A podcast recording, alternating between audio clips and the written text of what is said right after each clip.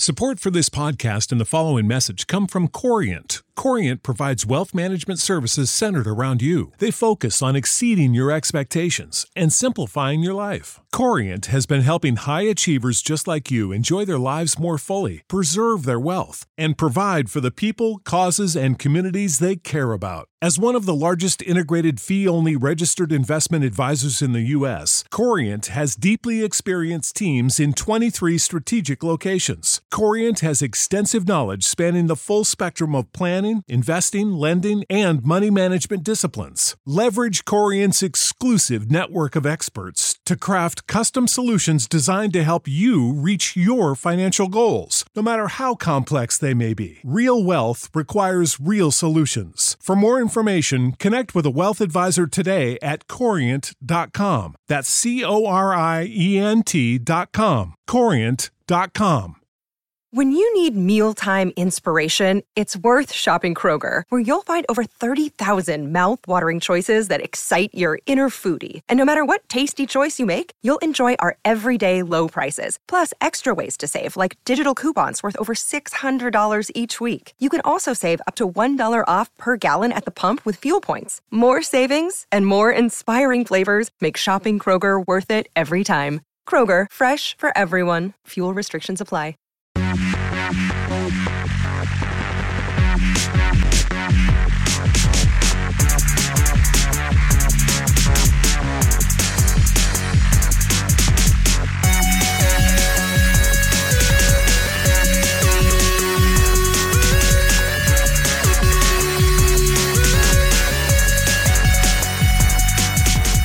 DeepCon Fiuggi, diciannove ventidue marzo duemilaquindici.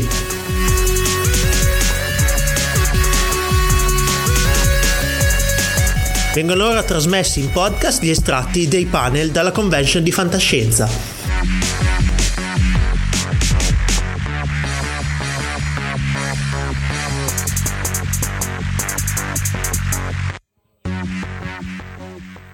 Allora, buongiorno, cominciamo subito, così finiamo presto e diamo spazio, poi dopo sapete che c'è il ricordo di Gianfranco Viviani. Dunque, nel tentativo di rendere ogni anno sempre più osé e O T eh, gli interventi che facciamo in questa microsezione dedicata ai fumetti, quest'anno abbiamo scelto di parlare di alcuni fumetti di spionaggio, anche perché siamo nel duemilaquindici ed è il cinquantenario, questo fumetto qui di Max Bunker, Dennis Cobb, agente S S zero diciotto, uscito per la prima volta nel millenovecentosessantacinque, quando stava per uscire il film di James Bond, Operazione Tuono. E infatti, come si chiama il primo numero del fumetto? Operazione Tuono. E cosa rappresenta la copertina? Una specie di James Bond nella stessa posa, con la pistola alla spalla, però l'interno riserva parecchie sorprese. È molto originale. È, è originale perché Magnus e Secchi, il vero nome di Bunker, lo caratterizzano subito questo personaggio come eccessivo, come in un certo senso quasi anti zero zero sette.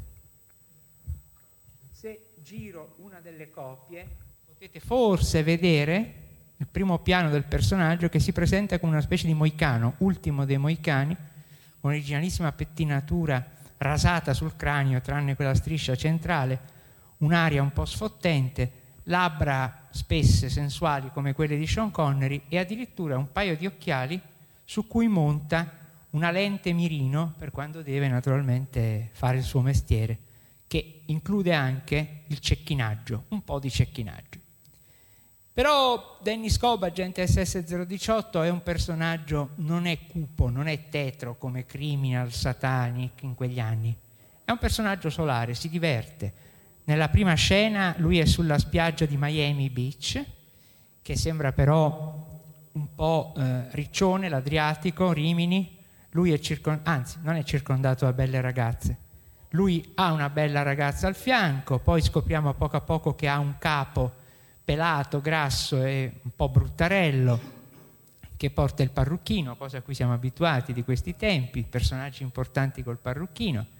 E questo capo, per quanto eh, irascibile e bilioso, però alla fine ama paternamente zero diciotto, ma lo ama soprattutto la sua segretaria Silvia, che però non è una riservata come Miss Moneypenny nei film di James Bond, è una all'italiana, quindi una bruna, focosa, espansiva, che lo vuole sposare a tutti i costi, che lo segue in certe missioni, che lo tartassa quando lui si innamora di una, addirittura di un'agente sovietica, Tania, romanzo che durerà per parecchi numeri della serie con alti e bassi, e lo vuole sposare. Allora in Italia non c'era neppure il divorzio, quindi esse esse zero diciotto se ne guarda bene.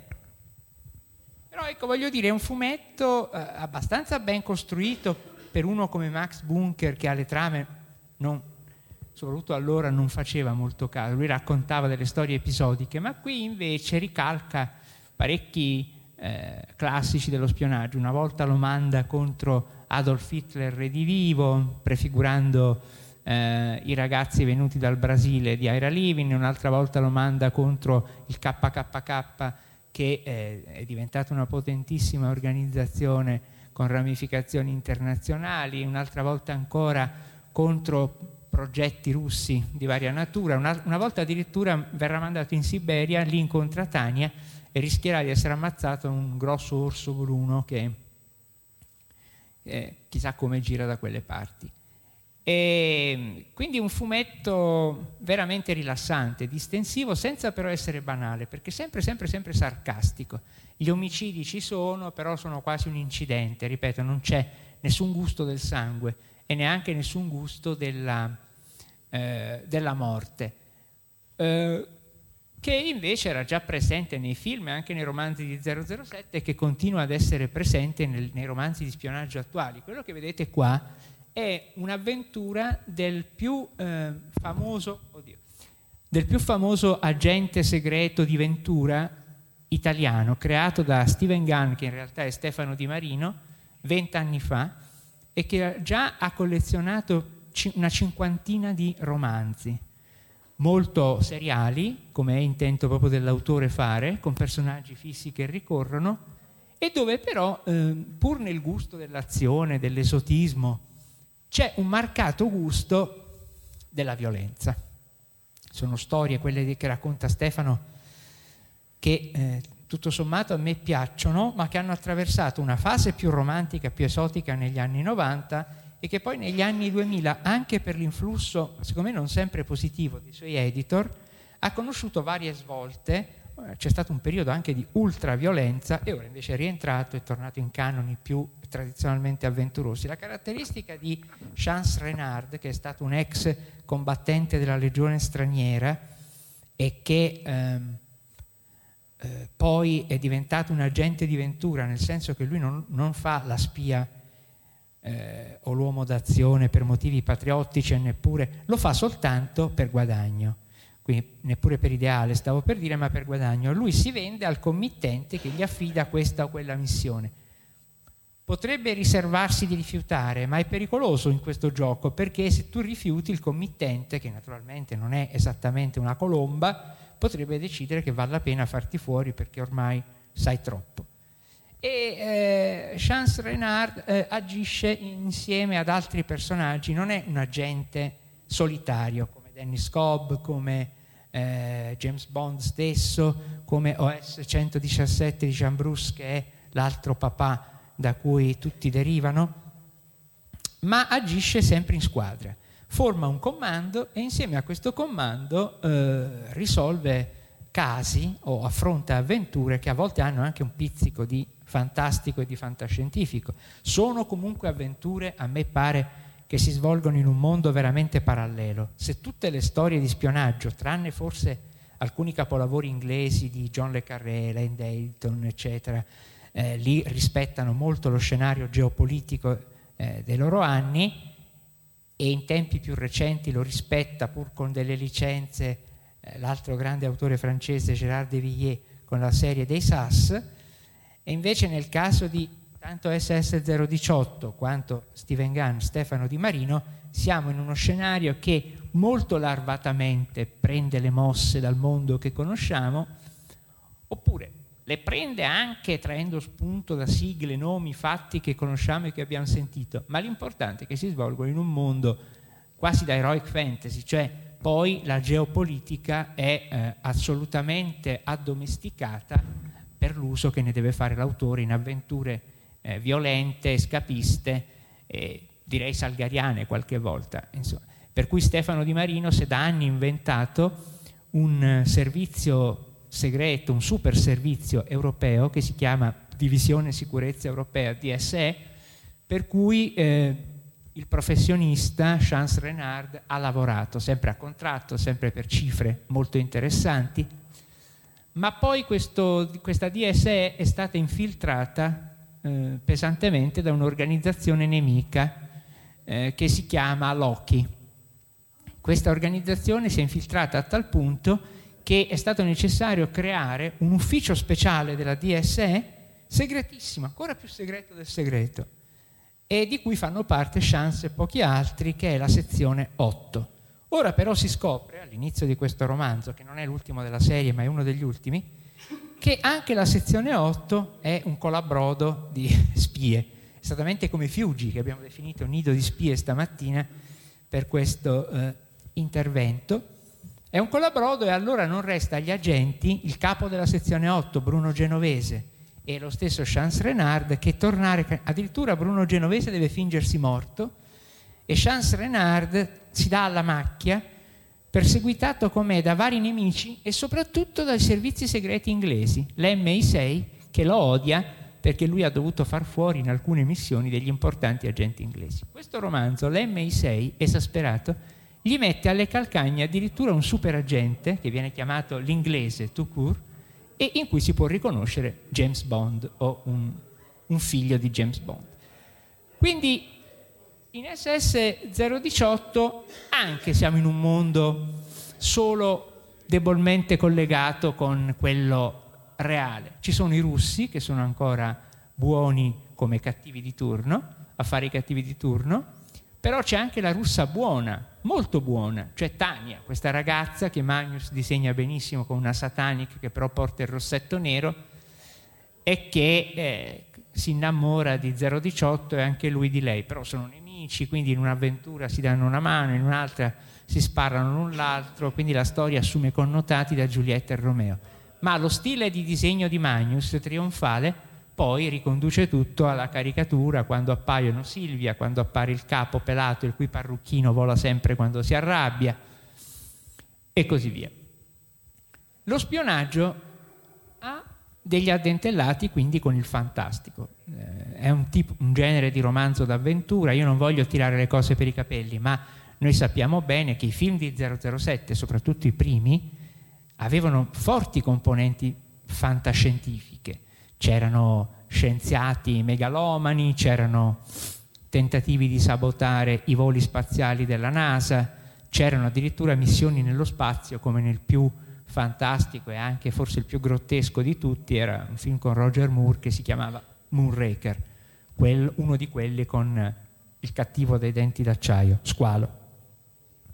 E, però anche a prescindere da questi sconfinamenti nel fantascientifico, il genere proprio spionistico è uno dei generi avventurosi del dopoguerra in cui più si è liberata l'immaginazione, che cercava di trovare un sostituto dei vecchi romanzi d'avventura. Poiché il mondo diventava sempre più piccolo e sempre più conosciuto, allora bisognava esplorare gli anfratti del mondo, quelli appunto del mondo delle spie. Eh, a me sembra che, nonostante la violenza accentuata di alcune situazioni o di alcuni autori in particolare, e per non parlare poi del senso del tradimento, che è l'altra colonna portante del genere e che però eh, si manifesta al meglio soprattutto negli autori più consapevoli, negli inglesi in generale, per cui il tema fondamentale è il tradimento, però negli autori più semplicemente avventurosi o escapisti La, la cosa si risolve in un'odissea liberatoria, tutto sommato. Chi non vorrebbe essere la bella Matari, chi non vorrebbe essere l'affascinante zero diciotto o professionista o O S S centodiciassette? Ora, noi siamo abituati ultimamente a sentire un'altra solfa, che è quella del personaggio tormentato, del personaggio addirittura roso fino al midollo, eh, Ma eh, fino soltanto a pochi anni fa, e del resto ancora oggi nei eh, generi attigui della fantasy o della fantascienza escapista, questa icona dell'eroe o dell'eroina imbattibili, felicemente imbattibili, non demorde, perché serve a qualcosa, serve a creare una girandola di situazioni paradossali in cui il lettore o la lettrice, e infatti sappiamo che ci sono state lettrici anche per, anche per i romanzi di spionaggio, anche per i fumetti di spionaggio, li libera e li colloca nella dimensione che un tempo, nello spazio che un tempo occupavano i romanzi salgariani o i romanzi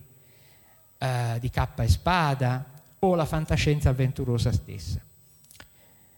E prima di passare a eventuali domande, se ce ne sono, oppure a proseguire un pochino su questa linea, poi Salvatore affronterà l'argomento dal punto di vista di altri fumetti, in particolare alcuni fumetti Marvel a sfondo appunto bellico spionistico.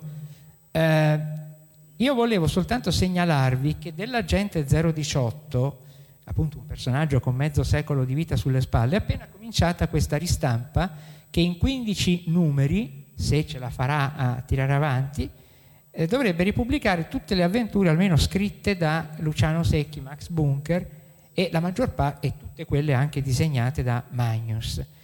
Non fosse altro che per questa accoppiata di nomi, per questo grandissimo disegnatore e per questo brillante autore, varrebbe la pena, nonostante gli anni passati e il fatto che la cortina di ferro non c'è più e che gli orsi in Siberia non si vedono da tempo, varrebbe la pena forse recuperarla in edicola, perlomeno per i cacciatori di curiosità o di sensazioni nuove o di sapore di un tempo passato ma rimasto in qualche modo classico. Però ecco, come sono rimaste in qualche modo classico le avventure di James Bond, eccetera. Ora io mi fermerei un attimo solo per chiedervi se su questa specifica parte ci sono delle cose che qualcuno vuol sapere in più o se andiamo avanti tranquillamente. Qualche curiosità, qualche lettore di spionaggio fra di voi, di fumetti di spionaggio? Vuoi parlare un po' più forte?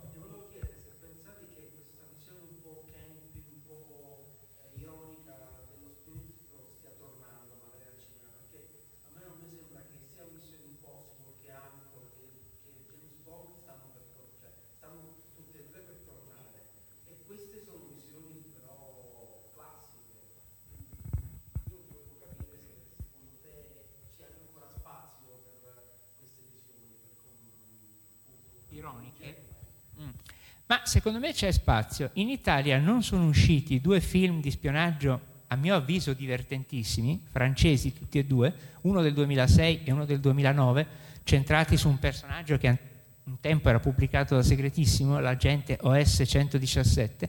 Questi due film prodotti a Lagomont non sono mai arrivati in Italia, forse perché Lagomont non ha più una filiale italiana come aveva un tempo. Protagonista è Jean Dujardin, l'attore che molti avranno visto in The Artist, il film che ha vinto anche l'Oscar come miglior film straniero, e si chiamano, il primo si chiama O S, cioè, dunque Il Cairo Nido di Spie, eh, Cairo eh, Nido di Spion, da cui appunto ho eh, ricalcato il titolo per l'incontro di stamattina. Il secondo, del duemilanove, si chiama eh, Rio non risponde più, Rio ne répond plus, e sono due avventure ambientate, la prima negli anni cinquanta, la seconda nella seconda metà degli anni sessanta, che oltre a essere dei gioiellini d'ambientazione sono molto molto sull'ironico e il grottesco. In che senso? L'agente O S centodiciassette è rappresentato come un alfiere del colonialismo, del neocolonialismo, del pregiudizio razziale, anche dell'ingenuità però. Ecco, lui ha tutti questi pregiudizi, ma è rappresentato come Don Chisciotte, quindi è un ingenuo, alla fine piace. Lui non può fare a meno di, di suggerire agli arabi di cambiare quell'alfabeto in cui non si capisce niente, di dire agli ebrei ma mangiatevi un po' di maiale, tutto sommato male non fa. E di fronte alle facce austere, terre degli altri, quando dice queste enormità, lui c'è simpatico, ci piace, non solo perché dice quello che noi eh, segretamente pensiamo, ma perché comunque anche dal punto di vista dell'arabo, dell'israeliano, del nero, della donna, lui è, tutto sommato fa delle grosse gaffe con le donne emancipate degli anni sessanta, però lui è un Don Chisciotte, un ingenuo, un sostenitore della famiglia. Eh, a un certo punto parla con un, nazi- eh, con un giovanotto, con un hippie il cui padre è stato un nazista. Allora eh, la sua amica, l'agente donna, dice: dici dov'è tuo padre. E lui impreca il ragazzo, dice: mio padre non voglio neanche sentirlo nominare quella bestia. Allora O S centodiciassette gli dà uno scappellotto: beh, ma è sempre papà, eh? Allora la gente donna dice: ma è stato un nazista, ma non fa niente, è un nazista ma è papà e tu lo devi rispettare. Ecco, siamo a questi livelli qua, cioè di commedia molto gradevole, molto piacevole e non banale, però, ecco, non, non, non banale. Per cui questi due film io mi auguro che prima o poi si possano vedere anche in Italia, magari tramite qualche tivù. Quindi sì, eh, poi c'è stato il recente caso di un film di spionaggio pure fantascientifico barra eh, ironico, che è quello che si chiama Kingsman, tratto da un fumetto noto ma con parecchi cambiamenti però, e Kingsman anche riesce secondo me solo a metà a farci divertire, perché poi ci sono delle, francamente delle cose che per un pubblico adulto a me sembrano un po' eccessive, sempre il protagonista adolescente, eh, non è divertente quanto vorrebbe, però è un film interessante, un film che cerca di trovare una strada in dimensioni che non sono quelle classiche, come dicevi tu, del... quindi io mi auguro che questo genere, anche ironico, ma amante però del genere, ritorni in voga.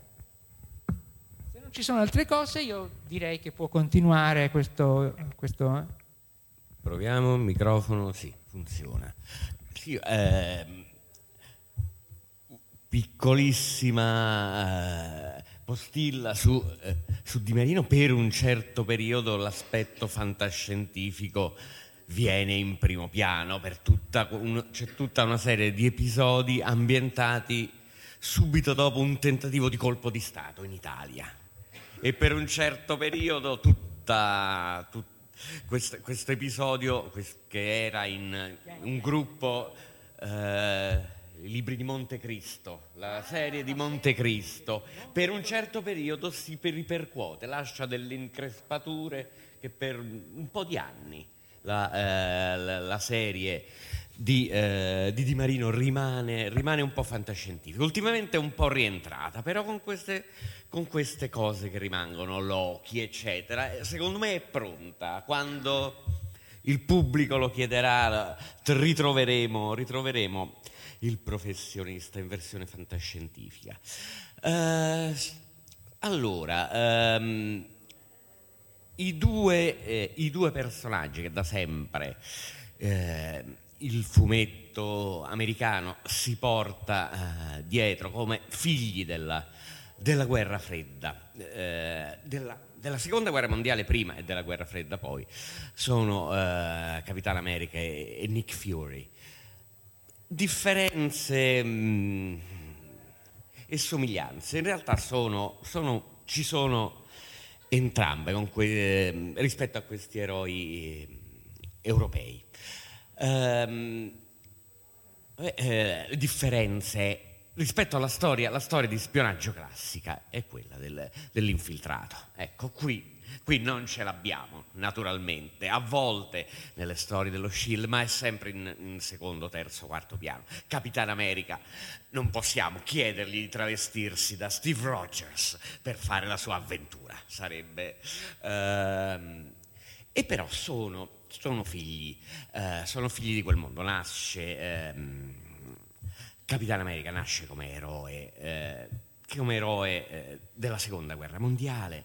Le prime storie degli anni quaranta, sinceramente, ci ho provato. Ecco, lì veramente so, eh, so, sono invecchiate, sono invecchiate mo- molto pesantemente nel tratto, nel disegno, nelle, eh, nelle storie. Attenzione, cosa che per esempio Uh, O S S centodiciassette, la versione di fumetto, è sopravvissuta, è, è invecchiata un po' meglio, dimostra la sua età, ma è, è, quella, è quella sua, è quella sua, è quella che deve avere.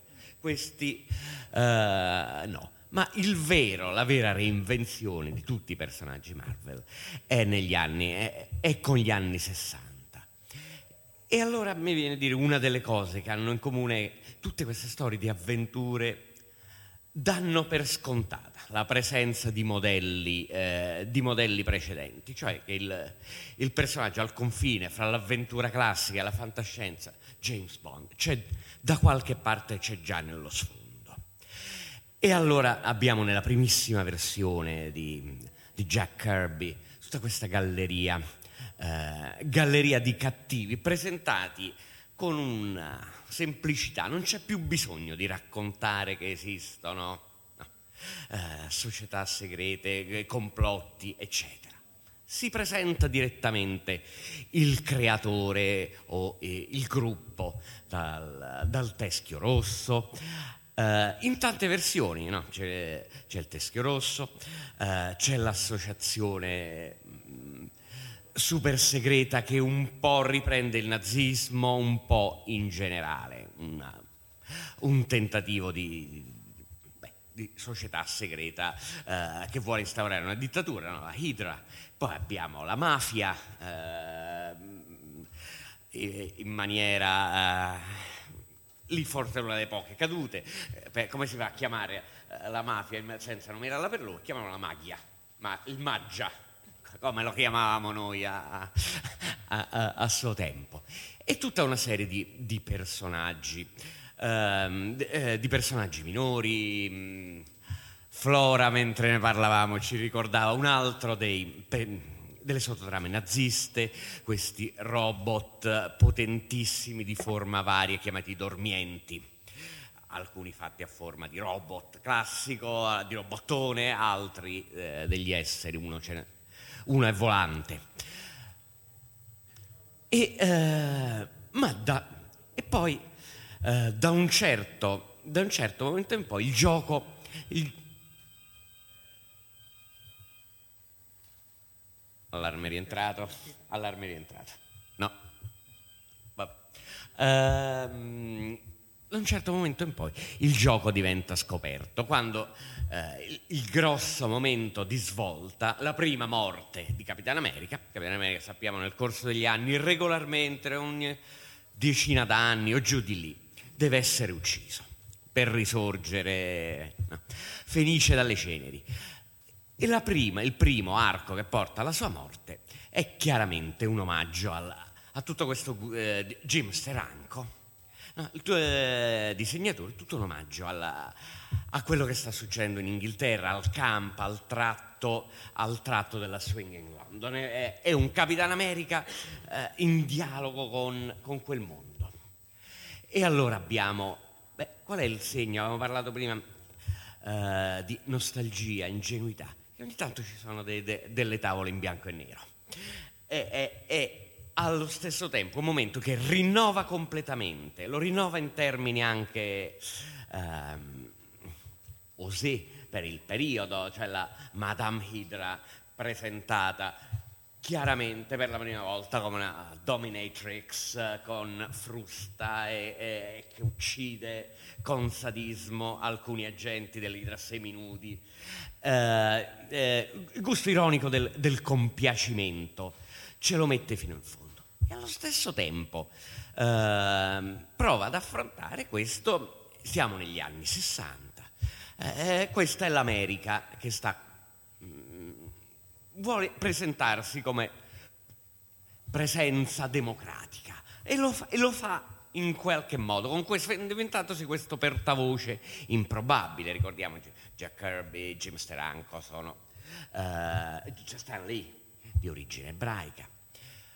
Allora, qual è la differenza? Una differenza che, a parte delle incursioni nei Balcani, in Germania, eccetera, l'ambientazione è quasi sempre è, è, è quasi sempre domestica. Questo non è un eroe che ci porta, come fa O S S in, in Indocina o via dicendo, è, è un eroe è un eroe che rimane eh, che rimane in America um, che, che rimane in America che spesso eh, anzi di norma in realtà eh, si trova a combattere con dei nemici che sono non sono esotici, ma sono domestici, sono interni. Eh, il Teschio Rosso sarà di origine tedesca, ma i suoi alleati se li trova se li trova in patria, eh, e, e via dicendo. A svegliare il, il dormiente sono vecchie eh, megere, magari sempre giovani e, e belle, come è, è giusto che sia in questo caso, ma poi l'azione si svolge, si svolge negli Stati Uniti. Eh, il culmine di tutto questo, fra l'altro l'anno scorso qui eh, posso essere rapido perché l'anno scorso ce lo rievocava Carlo, Carlo Recagno eh, in una sottotrama, in, in, in un arco degli anni settanta, eh, periodo per la Marvel eh, pieno di perle eh, fino agli anni ottanta purtroppo dimenticate. Chi, chi... Ci sono molte cose, sarebbe bello rileggere. Eh, un disegnato, uno, uno sceneggiatore, Steve, Steve Englehart, porta Capitan America fino alla Casa Bianca nel momento in cui deve scoprire eh, chi è il capo segreto di, un, di, di questo complotto che ha... Eh, non, la risposta non c'è, è qualcosa. But it's the... puntini, puntini, ma è il... Insomma, è Nixon come capo del, di tutto ciò che lui stava combattendo nel nome dell'America. Cap- Capitan America ha questa straordinaria caratteristica. Que- I valori le, non, se, non sono quelli de, del professionista, cioè de, del mio committente, un codice d'onore o qualcosa del genere. Si, lui è sempre di più l'unico che crede in questi, in questo codice americano, uh, mentre gli altri, uh, mentre gli altri vanno, uh, lo ignorano tranquillamente, con momenti, con momenti più alti, più belli, più ironici.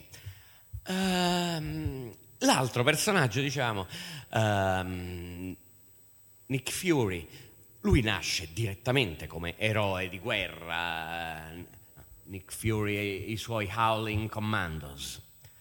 Ma appunto negli, negli anni sessanta, negli anni sessanta per un periodo convivono le, i due filoni, la serie spionistica e la serie di guerra ambientata nel, nella seconda guerra mondiale o, o, o subito dopo, tra l'altro disegnata dalle stesse persone, Kirby, che in quel periodo fa, disegna credo decine di serie al mese, eh, li fa tutte e due e, ehm, e nasce eh, appunto Nasce, nasce in questo modo, ma presto, eh, nasce in questo modo, come storia di, di spionaggio. Abbiamo la, il gruppo di persone di diversa, di diversa origine, eh, abbiamo l'irlandese, abbiamo la, la donna, la, la contessa, abbiamo l'inventore di armi, è, è il James Bond, è, è un tentativo di fare eh, un James Bond americano. Ma di nuovo presto si scontra con, eh, con il modello, con il modello originario e, e gli fa omaggio. Negli anni sessanta, anche, anche mh, intorno al settanta, anche Nick Fury fa eh, dei chiari omaggi alla grafica di tutto quello che sta succedendo, eh, che sta succedendo in Inghilterra. Uh, con la stessa, con gli stessi giochi, eh, scene in bianco e nero e, ehm, e, e, e omaggi, oh, e omaggi a questo. L'ingenuità viene ricostruita, ma è un'ingenuità di passione cinematografica eh, eh, ed è, si rivolge a lettori che il fumetto classico e eh, forse non O S S centodiciassette, che credo non sia mai uscito, in, se non raramente, in inglese. No. no. Però, però ecco, la tra- con- sanno che esiste una tradizione. Uh, il suo momento, di, il suo grande momento di scontro è, uh, è negli anni Ottanta, una, una lunga serie che si chiama Nick Fury contro lo Shield, in cui è la sua associazione che diventa... E qui mi rifiuto di credere che il progetto Loki di Di, di Marino non ne sappia, eh, non ne riveli qualcosa. In cui la sua associazione, che di fatto è, voglio dire, è come dire, la, eh, presentiamo la C I A come grande organizzatore eh, di complotto, non è cosa priva eh, di, di, di, di, di innovazione, di coraggio, possiamo dire anche di ma questo possiamo trattenerci. Eh, fra l'altro fatta almeno i disegnatori, Emanuele, tu ti ricordi? Il disegnatore è sicuramente inglese o scozzese, Neary, Paul Neary. Sì, ma i testi era, era, di, era americano. I testi era... Eh? Non me lo ricordo, ecco, fosse una, un'operazione mista, in parte eh, britannica, in parte, in parte mh, eh, americana, in cui tutto questo è, si ritrova l'eroe eh, Nick Fury completamente isolato che deve sconfiggere la, la sua stessa organizzazione. È possibile che per Nick Fury in quel momento si sia dato, eh, abbia dato il suo massimo. Negli anni... Il suo, ero, il, il, il suo personaggio è quello che negli anni successivi ho trovato, ho trovato um, più deludente. Capitan America ha mantenuto una sua continuità. Il cambiamento potrebbe offrircelo eh, la serie, la serie televisiva, di cui voglio solo dire due cose. Mi piace, eh, devo, devo dire eh, svisceratamente, e che sta in questo caso... Eh, il gruppo di giovani con il vecchio mentore eh, di mezza età eh, e che sta cercando, io credo, mi sembra seriamente, di ridare un pochino di, di, di, di, di ingenuità eh, intelligente a, a, que, a, a, questa, a questo filone fantascientifico, a metà fra la, la fantascienza e, e lo spionaggio. E quello che c'è da chiederci è in questi, se in questo momento queste cose di spionaggio possono veramente fare più a meno della fantascienza o, ehm, e, e sul, sul darci delle indicazioni dove si andrà non eh, neanche ho voglia Di, di ipotizzarlo. Sicuramente eh, il fumetto eh, sta entrando in grosso, eh, il, il cinema in questo caso st- potrebbe dare un buon, eh, un buon contributo che il fumetto potrebbe raccogliere a- ancora una volta. Certo, no, io volevo dire ancora una cosa, che eh, nel caso della collana di spionaggio segretissimo avviene un fatto molto interessante che non avviene né per i gialli né per Urania né per, e cioè, la collana mensile di romanzi di spionaggio di Mondadori è fatta al cinquanta per cento da autori italiani.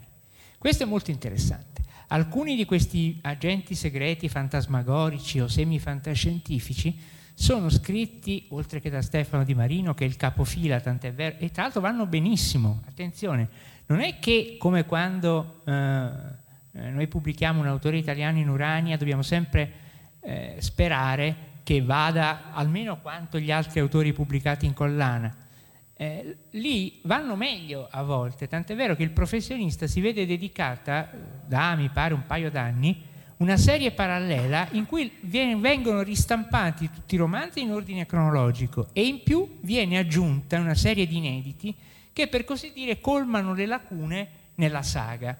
Quindi siamo di fronte a un fenomeno che, di cui all'estero non si ha eh, traccia, perché il filone agente segreto eh, freelance o imbattibile all'estero è tramontato. Anche nella stessa Francia era sopravvissuto soltanto S A S, S A S, il Malco Linge di Gérard de Villiers. Poi l'autore è morto nel duemilatredici, quindi anche lui presumo che presto o tardi eh, scomparirà dalla scena. Invece in Italia Stefano Di Marino, Andrea Carlo Cappi, Giancarlo Narciso, Eh, secondo Signoroni e altri autori tornano serialmente su, sulla collana, di cui rappresentano il cinquanta per cento, cosa che ha salvato la collana segretissimo, a quanto mi risulta, da una precoce chiusura, perché essendosi esauri, pressoché esaurito il genere all'estero, no, loro non, non avrebbero avuto di che alimentare un mensile. Così invece, alternandosi tra gli agenti europei e, eh, o italiani e eh, quei romanzi che eh, autori inglesi, francesi o americani dedicano allo spionaggio in generale, la collana va avanti e va avanti anche bene. Voglio dire, voi sapete che Urania deve, è costretta a inserire un certo numero di ristampe proprio perché una collana di soli inediti, tra i costi dei diritti e le traduzioni eccetera, inciderebbe troppo pesantemente rispetto al, al, al venduto. Per segretissimo il problema non si presenta, perché per la metà non devono neanche tradurli i romanzi, sono forniti pronti alla pubblicazione da questa legione straniera di autori di spionaggio che a Milano anche f- ha formato un club che si riunisce intorno all'Admiral Hotel, zona vecchia fiera, dove effettivamente, effettivamente eh, danno linfa a questa collezione. Ecco, questa è un'altra riflessione interessante. Stefano Di Marino, del resto, pubblica per Delos Books, in direttamente formato digitale, e con lui altri autori da lui spronati, scelti o eh, esortati, delle serie spionistiche declinate per esempio all'erotismo, non che non ci sia dell'erotismo nei romanzi del professionista, ma questa serie qua, che si chiamava Sex Force, ora si chiama Dream Force di ebook, come? Ah. E, e ad, fa dell'erotismo addirittura uno dei punti cardine della, della serie. Quindi un fenomeno che in fantascienza, per trovare l'equivalente di questo, dico l'equivalente commerciale, io non sto, so benissimo che viene pubblicata, si pubblica oggi, è stata pubblicata in passato molta fantascienza italiana di qualità, ma i risultati commerciali non mi sembrano ancora paragonabili a quelli di questo tipo di narrazioni avventurose, probabilmente perché, esattamente come i Rose, questi romanzi forse sono quello che per il pubblico femminile moderno sono i rosa moderni. I rosa moderni sono di, ca- carichi anche quelli di un erotismo sconfinante nella pornografia molto spesso, soddisfano delle esigenze di un pubblico di lettrici affezionatissime. Se voi andate sul blog di Urania, per dire, trovate una triste serie di lamentele, ma perché, non, ma perché pubblichi questo e non quest'altro, ma è proprio è una cosa veramente da mettersi a piangere. Andate invece sul blog dei romanzi, si chiamano, cioè i rosa della stessa divisione, e troverete un fitto dialogo a autrici, eh, lettrici, eh, direttrice, perché adesso c'è una nuova direttrice della collana, Paola Violetti, dove tutto si svolge, ci sono anche le critiche, si capisce, ma tutto si svolge in un clima di entusiastica ammirazione per questa produzione. Evidentemente questa produzione, anche italiana, perché anche quelli sono riforniti da diverse autrici e autori italiani, soddisfa le aspettative dei lettori più di quanto non soddisfi eh, la fantasy o la fantascienza, la fantasy non so, ma la fantascienza, eh, non lo so, la mia è un'ipotesi, però ecco, eh, mi pareva giusto includere anche questa riflessione qui. In certi generi paralleli, anche commercialmente, le cose vanno bene, autrici e autori sembrano soddisfare proprio una domanda base del pubblico. Eh, cosa che mi auguro, naturalmente io mi auguro vivamente, che al più presto succederà anche con noi. Sì, ma nel, nella mia esperienza, se vogliamo spostarci sul, sul segretissimo, beh, si vendono perché in gran parte sono anche migliori di, delle, de, delle cose tradotte. Cioè eh, mi diverto molto di più a leggere eh, Stefano Di Marino, Cappi, Nerozzi, facciamo... Uh, Verrengia, chi altri, chi altri c'è? Sì, Jack Morisco. Sì, sì.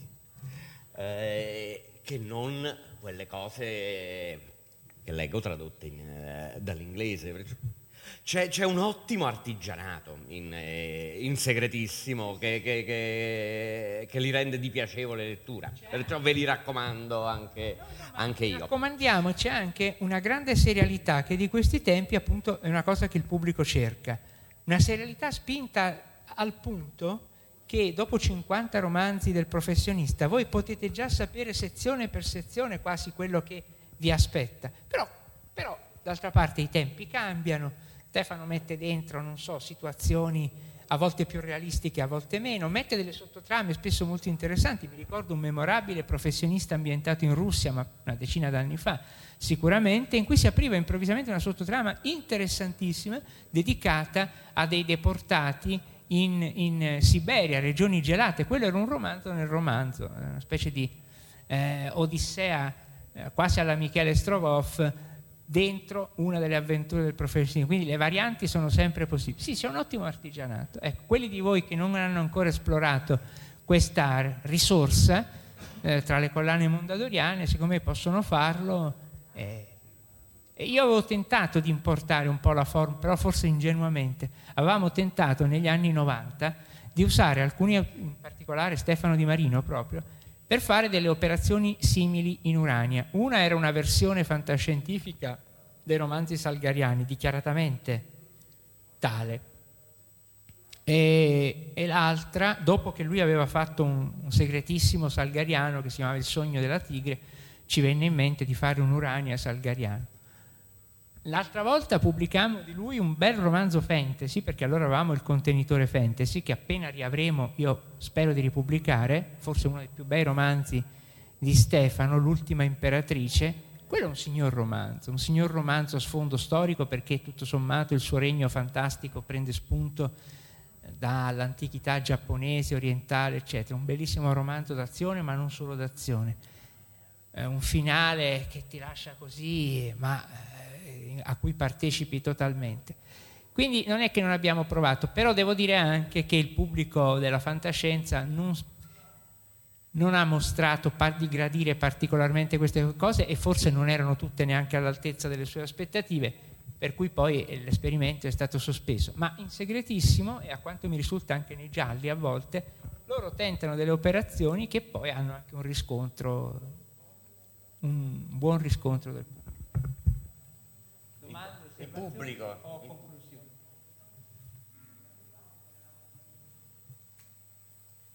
Secondo me, per esempio, Dario, adesso non per eh, non tocca a me dirlo, ma Dario è un autore che potrebbe diventare un domani autore intergeneri, ove lui lo volesse.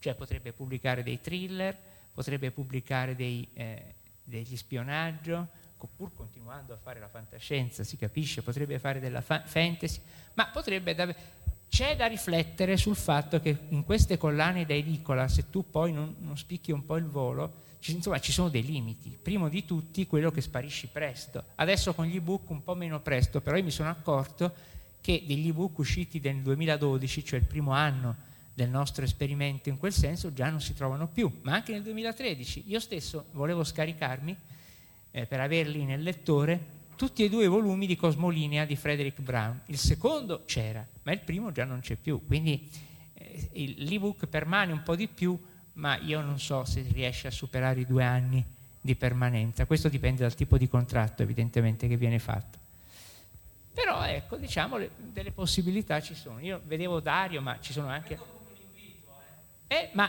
guarda, ne parleremo anche con Franco Forte sicuramente, perché tu hai queste caratteristiche, soprattutto dopo aver cambiato registro eh, in Mondo nove, eccetera, io la vedo, e come te altri, sicuramente altri ci sono. O forse, ecco, magari se c'è da voi, parte vostra, parte, se no chiudiamo qua e cominciamo con Viviani. Grazie.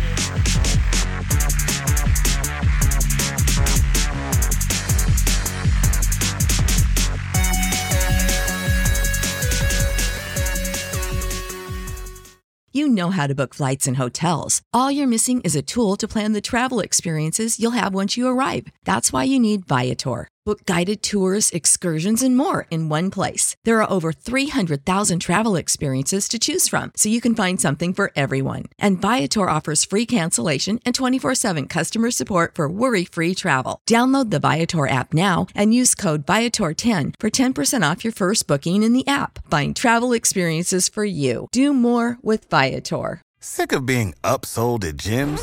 My guy, you're currently a base member. For ninety dollars more, I can upgrade you to our Shred membership. For one hundred thirty dollars more, you'll be a swole member. And for just three hundred dollars more, you'll reach Sweat Platinum.